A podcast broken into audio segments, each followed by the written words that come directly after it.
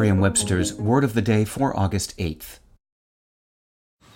Man, that sunset is gorgeous. Grill, patio, sunset. Hard to get better than that. Unless you're browsing Carvana's inventory while you soak it all in. Oh, burger time.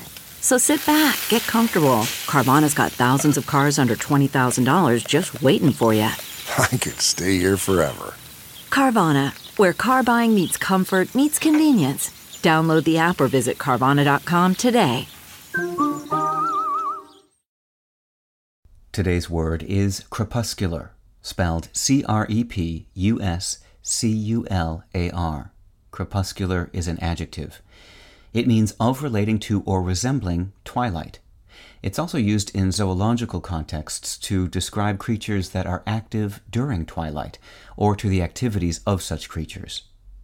Here's the word used in the Star Tribune of Minneapolis by Jim Williams. Cardinals, a crepuscular species, follow their own schedule, eating an early breakfast and a stylishly late dinner.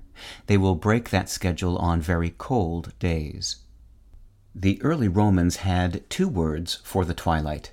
Crepusculum was favored by Roman writers for the half light of evening just after the sun sets. Diluculum was reserved for morning twilight just before the sun rises. It is related to the word lucidus, meaning bright.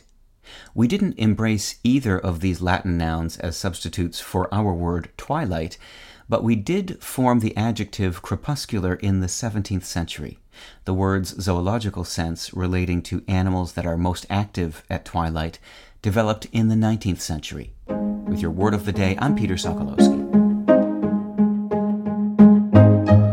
Visit Merriam-Webster.com today for definitions, wordplay, and trending word lookups.